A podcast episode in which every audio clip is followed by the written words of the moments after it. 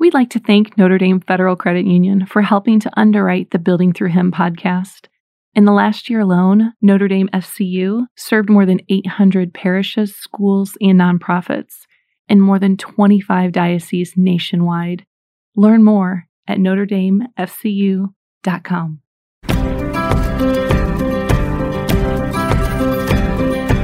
This is Mary Jo with a little love note from the Building Through Him podcast. The Wonder Twins.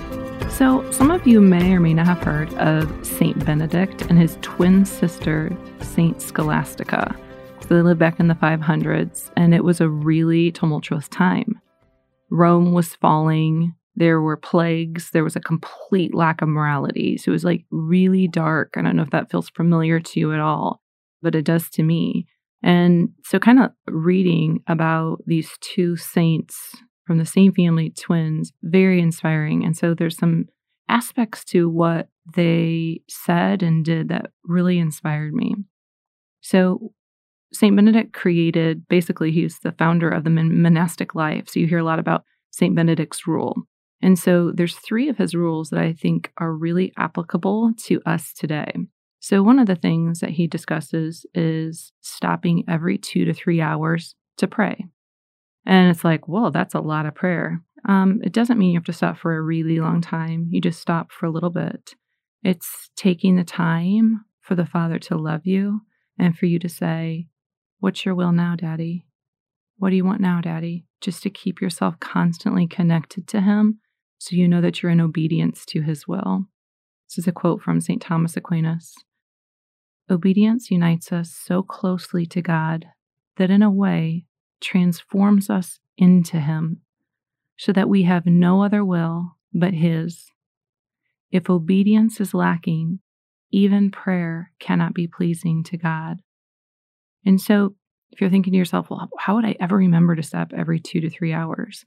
If you can connect regular habits to loving Him, then you can kind of remember to go every two to three hours. So, when I pick up my kids from school, this creepy, helpful, yes, creepy, yes, also thing happens on my phone where it says, it takes you this long to get to this school because it knows where I'm going. Even before I start the car, it's like, hello, takes you this long to get to this school. I'm like, okay, very bizarre. So if your phone can figure out what you do most often, then you can figure it out too. So every two to three hours, if you kind of like triggered, what would you do? Like showering, brushing teeth, getting kids from school, cooking dinner, like what would be your trigger points to reconnecting to his will? And then you just put them into place. And maybe it's like stopping to say a decade of the rosary or stopping to say Hail Mary, or I mean, it can be something smaller, just saying, Jesus, I love you. I trust in you. I want to do your will. Something very quick. Back in the olden days, it's not very that, that long ago, when most people were farmers, they would ring the bells at 6 a.m., noon, and 6 p.m. And some churches still ring those bells. You probably have heard them before. And if you've ever wondered, like, what are they ringing those bells for? It's for the Angelus. It's where people paused what they were doing and prayed. It's that the angel of the Lord declared unto Mary, and she conceived of the Holy Spirit. Then they say the Hail Mary, full of grace. Behold, the handmaid of the Lord, be it done to me according to thy word. Hail Mary, full of grace. And the Word was made flesh and dwelt among us. Hail Mary, full of grace. Pray for us, Holy Mother of God, that we may be made worthy of the promises of Christ. Let us pray. Pour forth, we beseech thee, O Lord, thy grace into our hearts, that we to whom the incarnation of Christ thy Son was made known by the message of an angel, may by his passion and cross be brought to the glory of his resurrection, through the same Christ our Lord. Amen. So they're constantly honoring the fact that God took the form of man. That's what the incarnation means fully God, fully man, within the womb of Mary, so that he could live and die for love of us, right? They're stopping three times a day just to remember who he is and what he's done for them. And how beautiful is that? So maybe we're stopping and praying and we're pretty distracted, you know, because life gets busy, right? I've got 10 kids, like, I get it when you're stopping and praying, like sometimes enemy will say, mm, Mary Jo, that decade of the rosary was pretty distracted. You should probably do it over. Actually, you just might as well just not even pray at all because you're too distracted, you're too ADD, you just, yeah, you're not really giving God the honor he's due. And it's like, no, no, we just ignore all those lies. The Lord loves our prayer. even if it's distracted. He loves our prayer. And so if we find ourselves getting distracted, we're very merciful. We just put ourselves right back into the prayer and continue praying. We don't have to start from the very beginning or anything like that. We allow ourselves to be imperfect, but our love makes up for that imperfection. This is from Romans 8:26. The Spirit comes to the aid of our weakness, for we do not know how to pray as we ought, but the Spirit himself intercedes with inexpressible groanings. So Holy Spirit intercedes for us. We don't have to worry about our prayer being perfect. We just have to make sure that we're connecting to God throughout the day and we're loving Him throughout the day. So, another rule that Benedict has is that we will not have peace and joy in our life unless we are working hard. And they have a special term for it. It's called work and pray. Ora et labora is what it's called work and pray.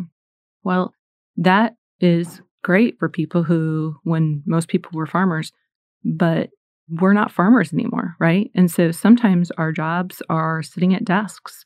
So, how do we embrace that like working because he means working with your body, working and praying. So we know that God calls us to work out our bodies, right? So there's ora et labora, work and pray. But what about sweat and pray? Insuda et ora. Okay, just like had to look up Latin for that.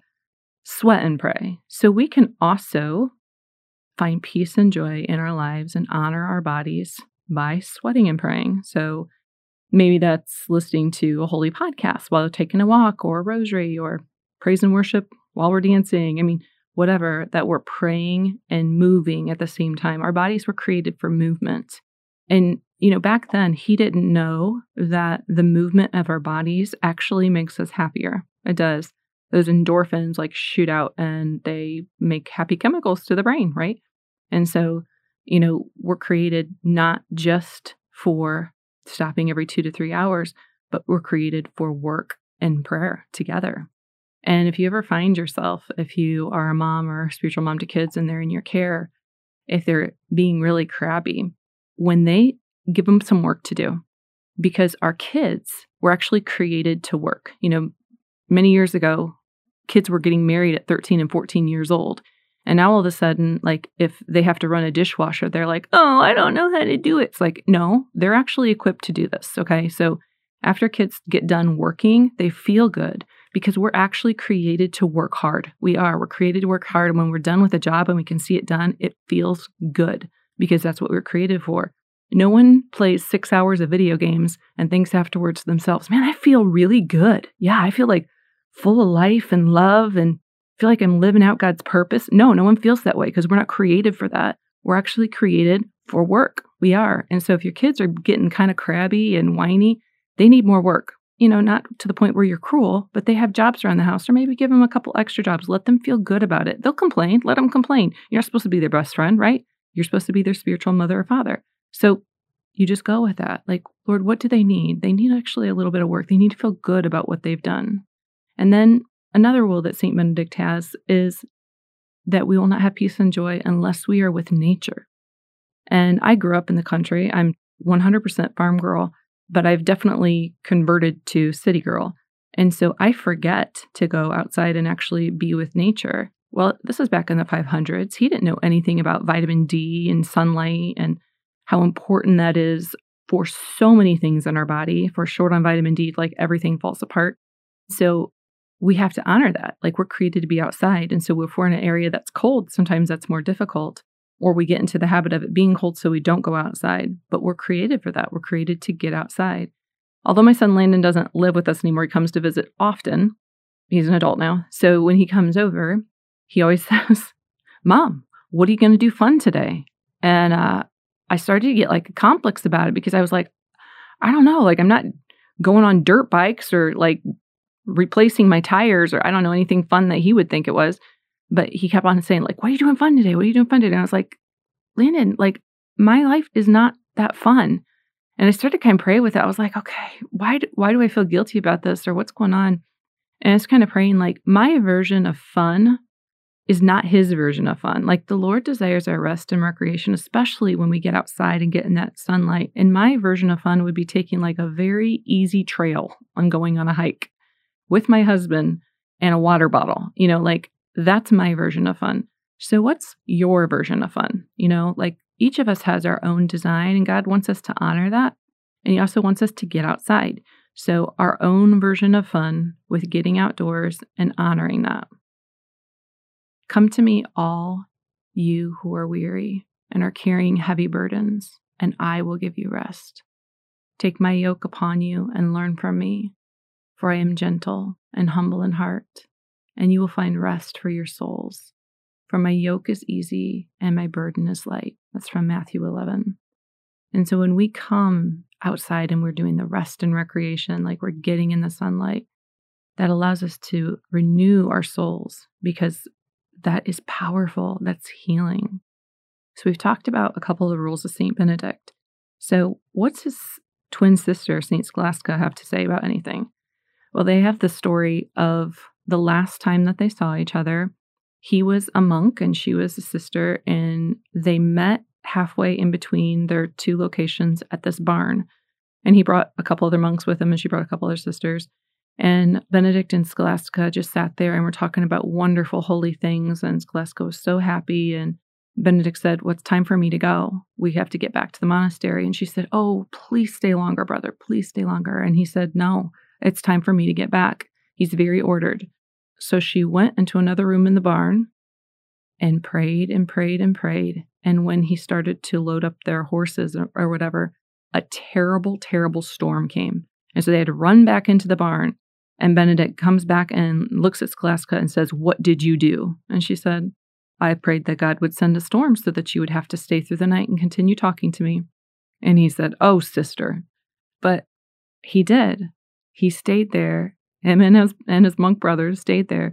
And he got to talk to his sister the rest of the night. And then she died shortly after that. So that was the last time he saw her. But she went to God as a little one and asked him for like a big miracle. And God gave it to her. This is Isaiah 45 verses 2 and 3. I will go before you and level the mountains. Bronze doors I will shatter, iron bars I will snap. I will give you treasures of darkness, riches hidden away, that you may know I am the Lord God of Israel, who calls you by name.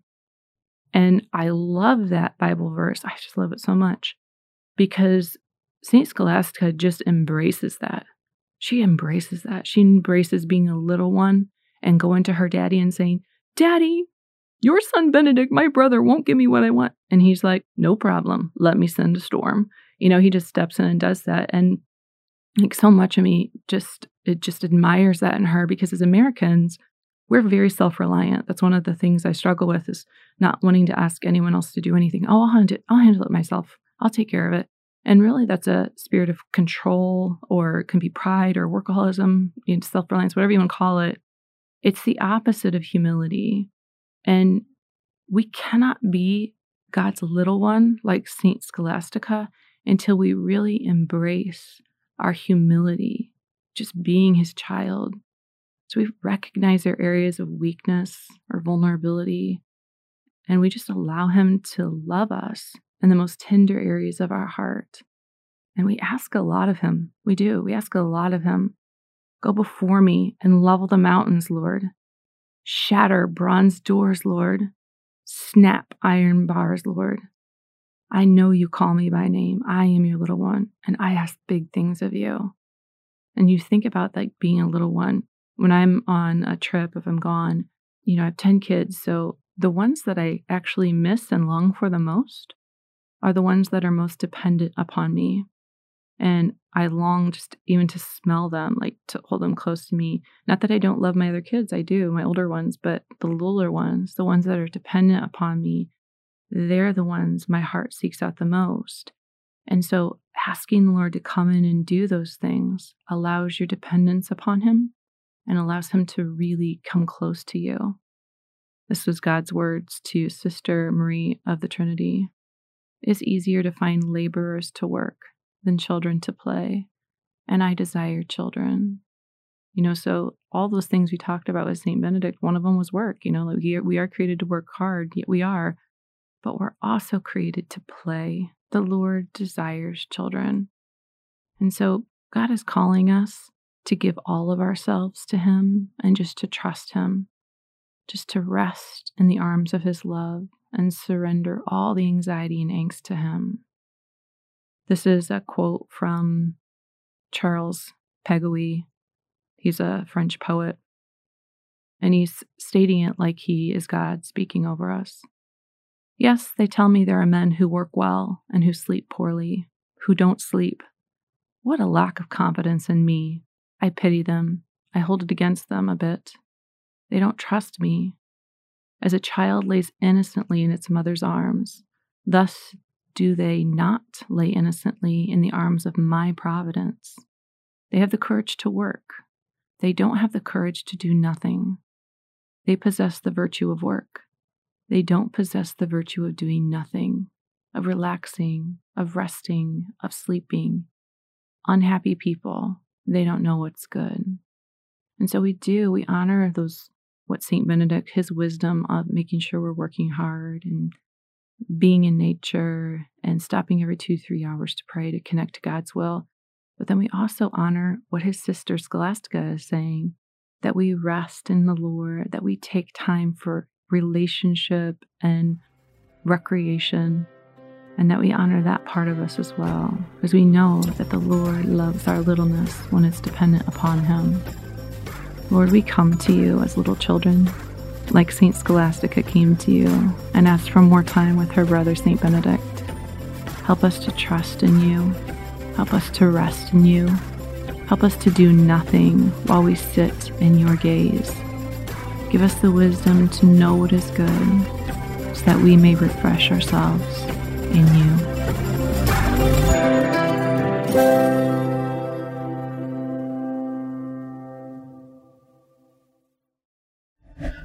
This show is a production of the Spoke Street Media Podcast Network.